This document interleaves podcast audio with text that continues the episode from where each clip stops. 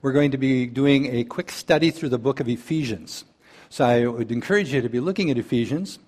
Ephesians is an interesting, interesting book for a number of reasons, and the reasons that I selected to do that as we a, kind of a prelude or a run-up to the Not a Fan series. If you remember last week, I was talking about Paul and how he, on his third missionary journey, on his way home from this multi-year journey, he stopped in a little village or city called Miletus, and he sent message to the church up in Ephesus, which was about thirty miles north from there. Now, he had a lot of, of uh, respect uh, in that church because he had spent about almost three years there ministering.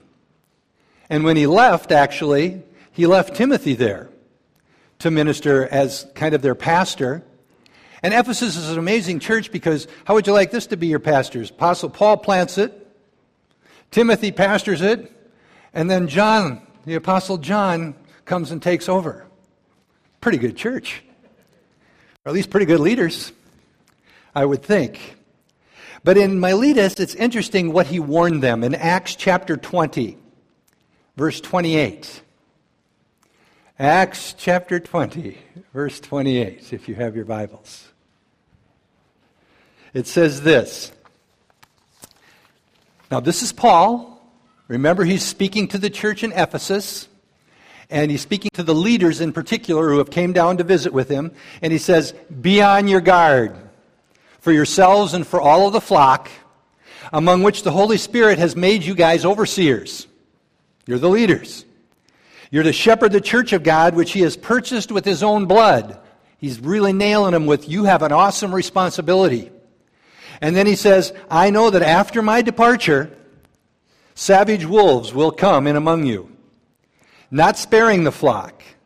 And from among your own selves men will arise, speaking perverse things to draw away the disciples after them." He's warning this church in Ephesus that he, he poured his heart into, his heart and soul for over three years. He says, and he also told him, "I'm not coming back. You won't see me again." He knew.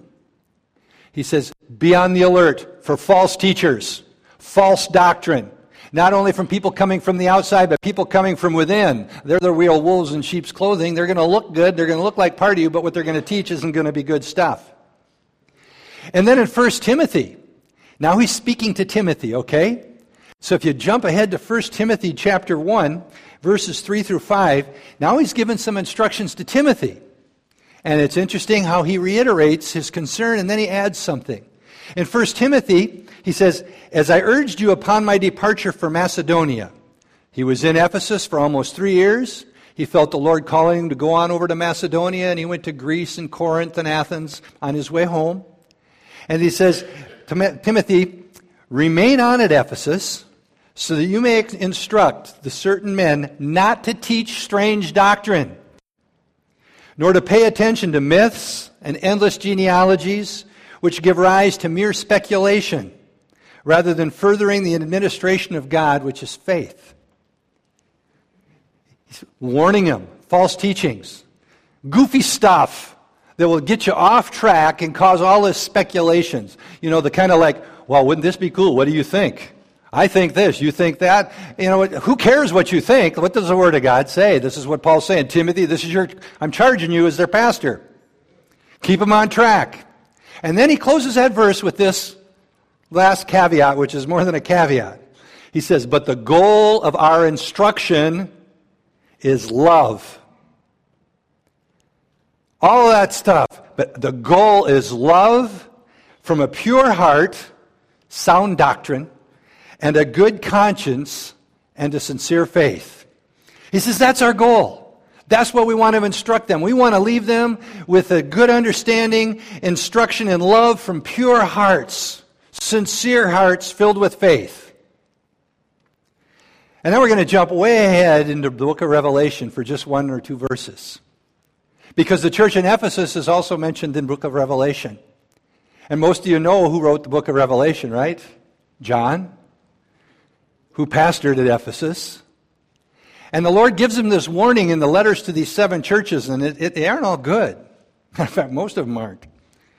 Look what he said to the church at Ephesus. And he's speaking prophetically. this word from God, talking to the church at Ephesus, the church planted by Paul, pastored by Timothy.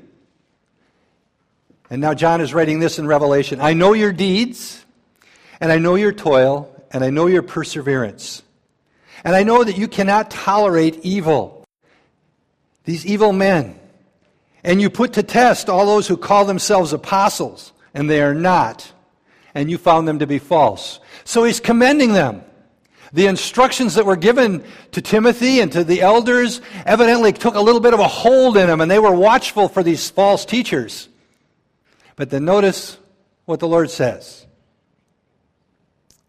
And he says this, you have perseverance, and you have endured for my name's sake, and you haven't grown weary, but...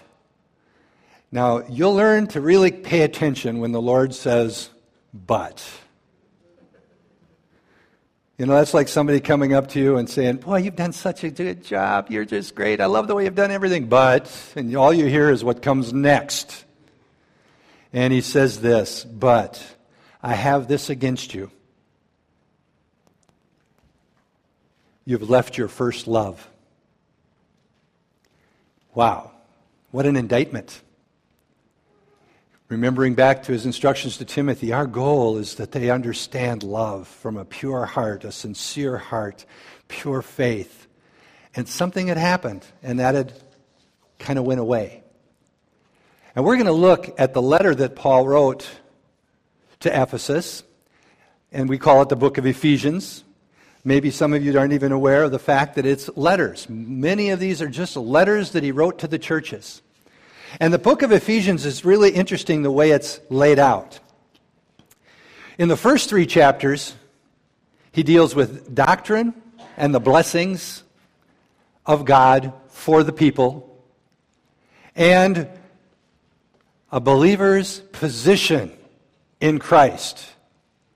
And then he shifts gears after a brief prayer and tells them, because of who you are in Christ, and because of the tremendous blessings you have in Christ, let me tell you how you should live. And then he prays for them to be enabled to do what he calls them to do. Now, there's no way in three weeks I could teach through the book of Ephesians verse by verse. We'd be here for weeks upon weeks upon weeks. So yeah, I'm just encouraging you to read. It's only six chapters. That's all it is. And today, Lord willing, we're going to get through almost three of them.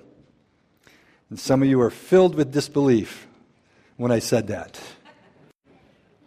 Amen. Thank you. But we're going to give it a shot. Chapter one starts out with his greeting, and you're going to have to read a lot of these verses yourselves because I'm not going to have Elodie put them all up on the thing. The screen, I guess that's what that's called, huh? The thing. The screen. And I would encourage you, even though we have that screen and we project, you know, there's something about holding the Word of God in your hand. So I'd encourage you to bring your Bibles to church so you can read them for yourselves also. We're going to look at the book of Ephesians in chapter one. And he greets them. And he greets them like he always does. It's a wonderful greeting. He says to them, Paul, an apostle of Jesus Christ by the will of God, to the saints who are at Ephesus and who are faithful in Christ Jesus, grace to you and peace from God the Father and the Lord Jesus Christ. And in verse three, he starts right away with blessings. Verse three. You can go ahead and put verse three up there if you haven't. But blessed be the God and Father, our Lord Jesus Christ, who has blessed us with every spiritual blessing in the heavenly places in Christ. He's, he's, gonna, he's laying the scene. He says, I am going to tell you about the blessings that you have in Christ, in Christ, in Christ. In Christ. You cannot claim the blessings if you are not in Christ. You know, that's so often one of the most uncomfortable things I ask someone when I'm meeting with them is, so are you really saved? Because if they can't answer yes to that with assurance, the rest of this doesn't apply to them. Shocking sometimes. That's the power of the deception of the enemy. We might think we're saved. We, we might have done whatever it is we thought we had to do to get saved, and then we wonder why the promises don't work. They won't. They're not for you if you're a non-believer. And he's saying these are blessings in Christ. then he starts out and he goes on from chapter, verse four all the way through verse twenty-four. And, you know, one of the things that you can sometimes get in a discussion about is the Trinity. How many of you know you can, cannot look up in the Bible where the word Trinity is found? Amen? And yet it's one of the most important doctrines we have, that we believe in the Trinity, the Father, God the Father, God the Son, God the Holy Spirit. You're going to see in two or three different places as we go through, even today, where it is laid out so clearly these three different parts of the Godhead and in the blessings that they present to us. In just verses three through twenty-four, it's laid out for us, and we're going to make specific point of that. The first, the blessings of the Father. It starts right away in verse four. Now, verses four through six, we could spend many weeks just trying to talk about, because there's some words in there like chosen, predestined, the select. And I'm not going to worry about us trying to decide and figure out how to take the sovereignty of God over here, a God who knows all, can do all, he's the all-powerful God, and take over here the free will of man and try to figure out how they work together. That's a job. Good luck. I'm not so concerned about that today, but I want to tell you this. This is what I am concerned about. You know how you can know you're chosen? Accept Jesus Christ as your personal Lord and Savior. Until then, you can't know whether you were or weren't. So why debate it, right? It's a good theological discussion, and people love to go around and around that, that tree. And there's nothing wrong with that. But the bottom line is this. He is saying to us, through Paul, you are the chosen people. I have chosen you. What a blessing to sit here, stand here this morning and say, I have been chosen by God. If you are saved, you've accepted Jesus Christ, your Lord and Savior, you can say unequivocally, I am the chosen of God. That's who I am. Praise God. Well, what about them? Are they chosen? I don't know. I don't care. I hope they are. They'll know when they accept Jesus Christ as their Lord and Savior. They will know they are the chosen. First blessing from the Father is He's chosen us. In Second Thessalonians chapter two, it says this in verse thirteen. You should always give thanks to God for you, brethren, beloved by the Lord, because God has chosen you. You don't know what to thank God for? Thank Him for choosing you. You remember lining up in elementary school? Oh, I hated this. And they picked two people to be the captains. Are you hating it already?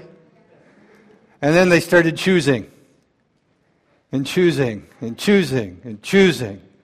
And there I stood, hoping someone would choose me. Eventually somebody had to. And it's like, thank you, God. I've been chosen. We have been the chosen of God. What a tremendous blessing we have in Christ.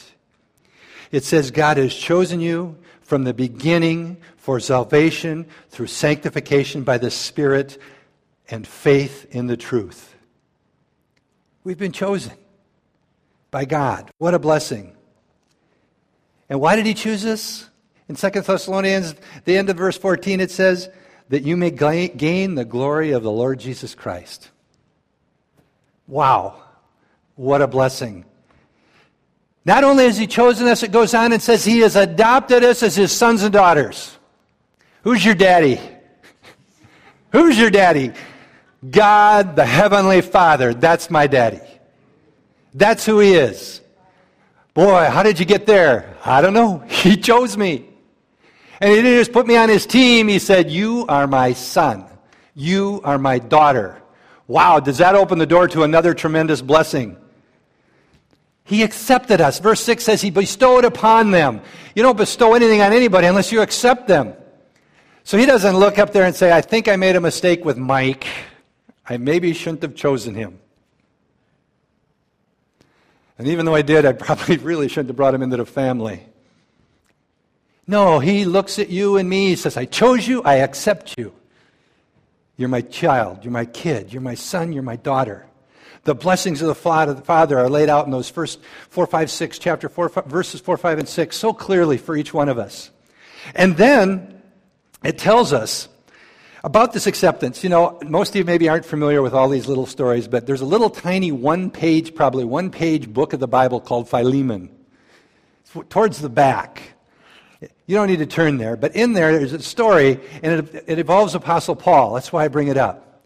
Paul was in prison in Rome, and this, this guy who was a slave came to Paul in Rome.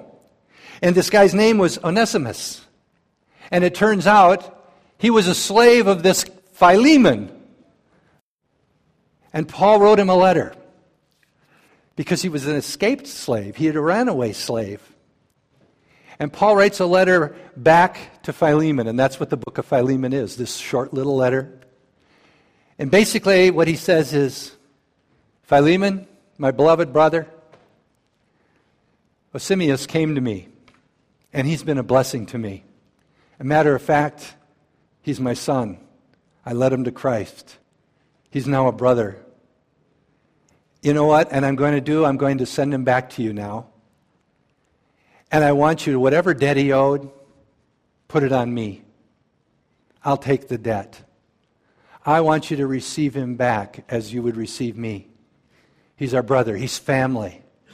All the debt, put it on my account. Boy, for us, that's a picture of what happened for us. Jesus stands before the Father, sits before the Father, sits beside the Father at his right hand, and the enemy accuses you and me, and he's pointing his finger at us, and, and Jesus just looks over and says, Dad, I took care of that. Accept them just like you would me. Any debt they owed, it's on me. I took it. And that's what the kind of acceptance we have in God the Father, the blessing we have in the Father. And then in verse seven through twelve, it switches from the Father, the blessings of the Father, to the Son, the second part of the Godhead. And the blessings of the Son are, are given to us. And it, I, I'm going to read, I think, verse seven, maybe seven and eight. He says, in Him, Jesus, we have redemption through His blood, the forgiveness of all of our sins and trespasses, according to the riches of His grace, which He lavished upon us in all wisdom and insight.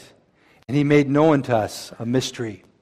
He lavished this upon us. I love that word. Lavished it upon us. He redeemed us. Blessing of the Son, redemption. He gave His life in our place that we would be redeemed. When He did that, He delivered you and me from the penalty of sin. What's the penalty of sin? Death. The wages of sin is death. He took the penalty of sin and paid the price. And then not only that, He broke the power of sin. An unbeliever cannot help but sin. That's who they are. That's what we did. Most of us remember. For some of us, it wasn't that long ago. We were unbelievers. And as unbelievers, we sin. Bad news is, as believers, we sin too. But the good news is it's under the blood. And we can repent and receive forgiveness and stand before the Father. He gave us redemption. He has forgiven us. The word forgive simply means this: send away. God, will you send away my sins because of Jesus? Well, Jesus bore our sins. You know, when we look at the, the different scriptures in First Peter two, it says this, and He Himself, Jesus, bore our sins in His body on the cross, so that we might die to sin and live to righteousness. For by His wounds we are healed. He took and bore our sins. And in Leviticus chapter, I think it's nineteen or twenty, sixteen. Leviticus, Leviticus chapter sixteen, there's a cool picture in the old temple worship thing. For those of you who know, the priest Aaron, Moses, Moses' brother Aaron, is the high priest. And part of their ceremony was they, they had to make all these sacrifices to get into the temple, to go into the Holy of Holies, et cetera. And they had two goats. And they took these two goats, and after they went through a bunch of, of ceremonial things, he took one of the goats and he killed it, collected its blood, and because of the ceremony that he'd already went through, he then took the blood into the Holy of Holies, where the presence of God was in the ark, and he took some of that blood and he sprinkled it on the ark for the sins of the people. And then he went back out, and he laid his hands on the other goat. And picture that. He took that goat and he put his hands on like the horns of the goat. And the goat was called the scapegoat. And when he put his hands on the goat, that was a picture of all of the sins of the nation of Israel being placed on that goat. And then it says a man whose job was to take that goat. It didn't, didn't die in the temple. It took that goat, and it says it walked him out into the wilderness to a distant land and left him there. It bore the sins away. Again, for us, a picture of Christ. When they nailed him to that cross, he bore his sin. The weight of the sin of the world, of mankind, past, present, and future, was on him. Talk about pain and suffering. All that he had suffered in his physical body, his emotional mind, and now his spirit. The sins of the world on his shoulders, but he bore them away for us. The blessing of our forgiveness. And then it goes on in those few verses, eight through ten, and it says another blessing is this: he has revealed the will of the Father to us. Wouldn't it be cool to know what God thinks? Well, he's revealed it to us through Jesus. You want to know what God thinks? Read your Word. Read the Bible. It's in there. It's revealed through Christ. And what he's really saying, a lot of stuff used to be hidden. A lot of the mysteries that we read about in the Bible, especially this huge mystery called salvation, had not been revealed. And yet it says Jesus, the mystery, the Christ, is the head of all things. The mystery for his purposes. In Colossians one, it says this: the mystery which has been hidden from past ages and generations, but been now manifested to his saints, to whom God willed to make known what is the riches of the glory of this mystery among the Gentiles, which is in Christ in you, the hope of glory. Which is Christ in you, the hope of glory. And in Revelations chapter five, and then I'll back up a sec, but in Revelations chapter five it says, and they sang a new song saying, worthy are you, Jesus, to take the book and to break its seals, for you were slain and purchased for God with your blood men from every tribe, every tongue, every nation. And you made them to be a kingdom and priests to our God. This mystery is talked a lot about in this first chapter of Ephesians. The mystery that was hidden. If you remember in the Bible, if you understand in the Bible, there was one chosen people in the Old Testament, wasn't there? Who were they? The Jewish people. They were God's people. Man, did it stink to be a Gentile? You weren't one. And the only way you could possibly become one is to become a, a proselyte Jew, to become a Jew, to become Jewish, go through all of their stuff and become a Jew. But you were separated from God. As a Gentile, you were just plain out of luck. Even though the little kids are gone, I got to go that way. Other words come to mind. But you were out of luck. And there was a way, there was a plan in place from the foundations of the world to get you in to the family of God. But it was a mystery. They didn't understand it. Man, to be a Gentile and try to figure out how, you know, this God thing, it sounds kind of appealing, but to be this religious Jewish thing, that doesn't sound appealing at all. I wonder how I can get to God. There's a mystery. And what it's saying here is one of the blessings of the Son is this mystery that Christ came and died on a cross for all mankind, to bring together the Jews and the Gentiles into the church, the body of Christ. He had a plan of salvation before time, before we can even imagine, before the foundations of the earth were in place. He had a plan for each one of us. And he gives us an inheritance. It goes on and talks about our inheritance. You know what? A lot of us are familiar with the scripture word, which in part says we are joint heirs with Jesus Christ. We go right past that and just don't meditate on that once. What the heck does that mean? I'm a joint heir with Jesus Christ. That means Jesus, God's Son, part of the Godhead, the heir of all that the Father has. I am now a joint heir. It's my inheritance too. I can live with him forever in eternity. It's my inheritance. It's a done deal. I didn't deserve it. It wasn't my idea. I wouldn't have understood it if someone had told me about it, probably. But now that's who I am. We have this inheritance. So the blessings of the Son, just in this small section of Scripture, he's redeemed us, he's forgiven us, he's revealed God's will to us, and he's given this inheritance to us. And then in verse thirteen, it switches to the Holy Spirit. God the Father, God the Son, God the Holy Spirit. The Trinity. It's almost in neon lights, except it doesn't spell out Trinity. It shows us the Trinity, the Godhead. And in verse thirteen, and this is another one of those verses that we could talk about what does it really mean and all that stuff. I'm going to just tell you what I want it to mean, because this is what I think it means. And I tell you that up front, so you don't need to agree with me if you don't want to. But boy, if you believe it the way I do, is it a blessing of the Holy Spirit. It says this in verse thirteen, in him, in Jesus, you also, after listening to the message of truth, of the gospel of your salvation, having also believed it, you were sealed by the Holy Spirit of promise. A blessing of the Holy Spirit is the sealing of this promise in a person who has heard the truth, truly believed it, not just agreed with it, believed it to the point of I'm going to live it. I'm going to lay down my life for Jesus because of what he has done for me. I have truly believed it, not just mental assented it, but I'm going to take it and I'm going to put it to work in my life. And he says, the blessing, the Holy Spirit seals it. And when something is sealed, no one can break the seal. I believe no one can break the seal. I believe if you're truly, truly saved, you're in, and no one can get you out, including yourself, if you're truly, truly in. Now, some of you know that there's a theology that's different than that. They think you can lose your salvation. Go ahead and be wrong. No, just kidding. That sarcasm thing shows up at the worst times. But I believe it's one of the most amazing blessings we have from the Holy Spirit, that we are sealed. The word seal simply means to make sure.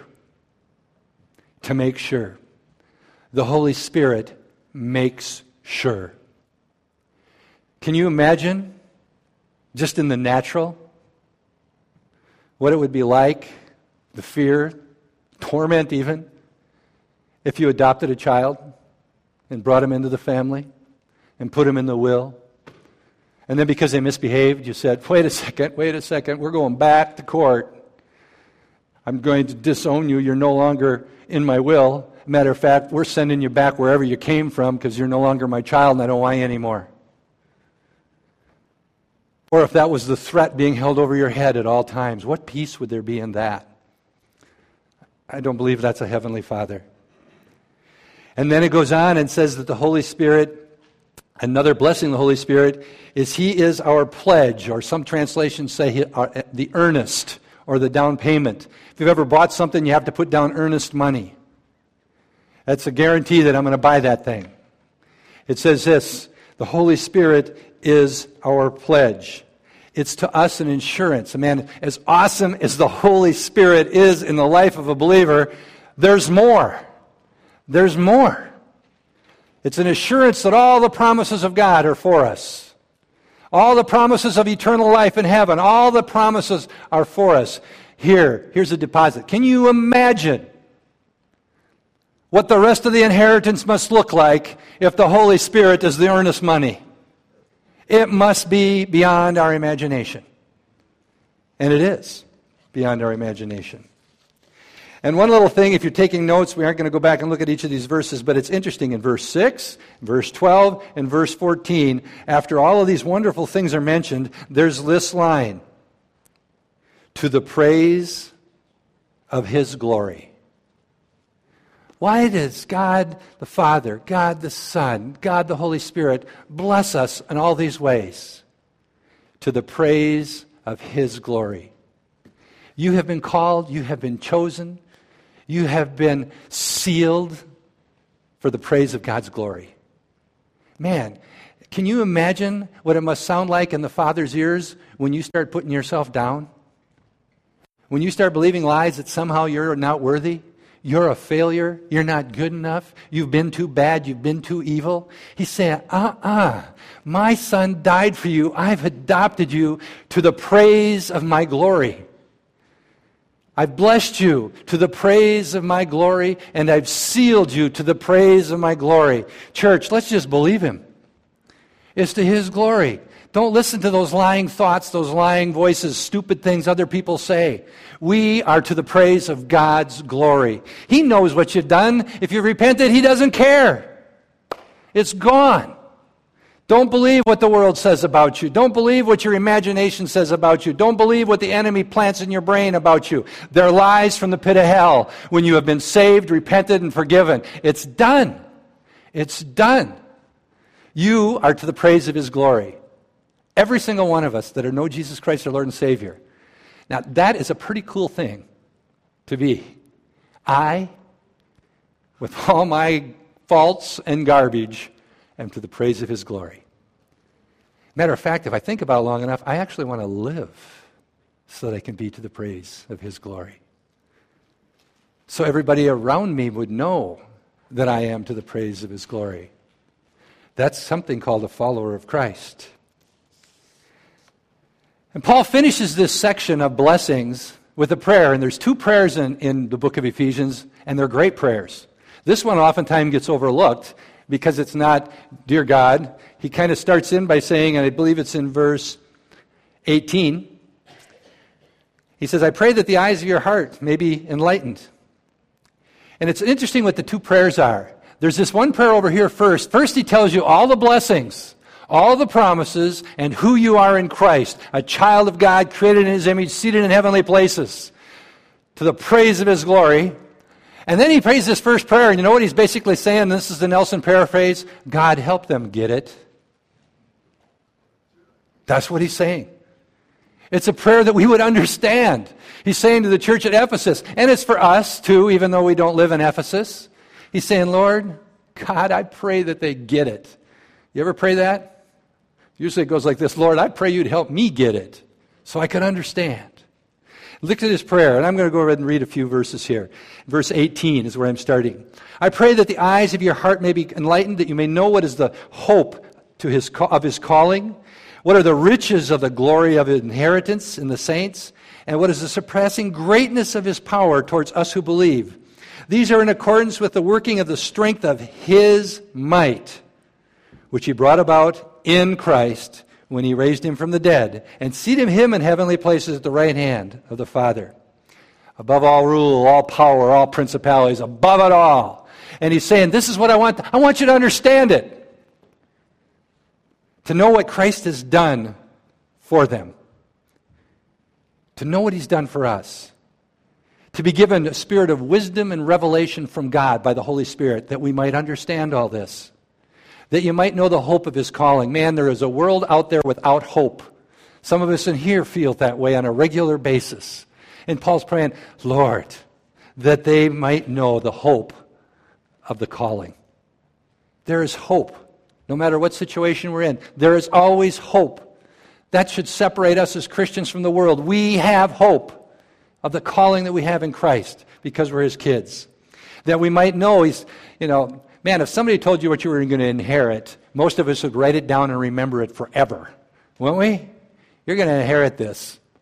You know, six weeks later, you go, gee, I wonder, what was it again? I was going to get a farm, and I was going to get a thousand dollars, one hundred thousand dollars. So that's what it was. Or was it a million? We'd remember. Paul's got to pray that they remember the inheritance that's in Christ. And then know the greatness of his power. And he elaborates and says the resurrection power, the power that raised Jesus from the dead, that they would know that power. Why is it so important that we know that power? Because that power resides in us. I can't do it. Baloney, you can't do it. I can't overcome that sin. Yes, you can. I can never live like a Christian. I could never share my testimony. I could never, I could never. Yes, we can, because we have the power that raised Jesus Christ from the dead living in us. And Paul's praying, oh, Lord, I wish they'd get all this. Help them to get this. So he's praying for them to be enlightened, that they would wake up. And boy, did time go fast. I mean, not in Ephesus, today. Because we're only through chapter one. Who said amen when I, I said you? Th- Mary? Chapter two. No, we're going to stop right there. But I encourage you to read it. I am just skimming the surface. Chapter two is amazing. Amazing. Because chapter two elaborates on this. Our position in Christ. Church. There's one thing. Some of you that have went through Steps to Freedom with me get so sick of hearing this. But for me, I'm pretty simple-minded. And when I say, you know, we need to grab onto certain truths to help us overcome those issues and strongholds in our life that keep holding us back. For me, it was this, this simple. And don't think I've got it nailed. I wrestle with this all the time. My position in Christ. My identity in Christ. He spent chapter one saying, you're my children. You're my children. You're my child. I am a child of God. No matter what you think of me, that's who I am. And I'm all right with whatever you think of me. Because that's who I am. Chapter two, he says, oh, man, your identity is awesome. Here's your position. You are seated with Christ in the heavenly places. At the right hand of the Father. That position of authority and power. That's who we are. So in chapter two, he's going to go on and describe who you were, what God did, and who we are. Wouldn't you love to know those things? Let's pray. God, I pray this week you would bring these things to our remembrance. You would draw us to your word, that we would look into the word. We have the Holy Spirit. You're called the teacher. Teach us, Holy Spirit. Reveal truth to us in the word. God, I know some people in here, God, sometimes me, we think it's dry bones to read the word. Or we use the excuse we don't understand. You're the teacher. Bring it to life. Teach us, draw us, captivate us with your word. Let it have your desired effect in each one of our lives. God, and we say these things and ask these things so that it may be to the praise of your glory. And God, now I pray as we go our different directions today and the rest of this, this holiday weekend, you watch over us, protect us. Lord, I pray for the many people who aren't here with us this morning, wherever they're at, that you would be with them, watching over them. Refresh them. Bless their times with family and friends, God, and we look forward. We look forward to all that you have for us. In Jesus' name, amen.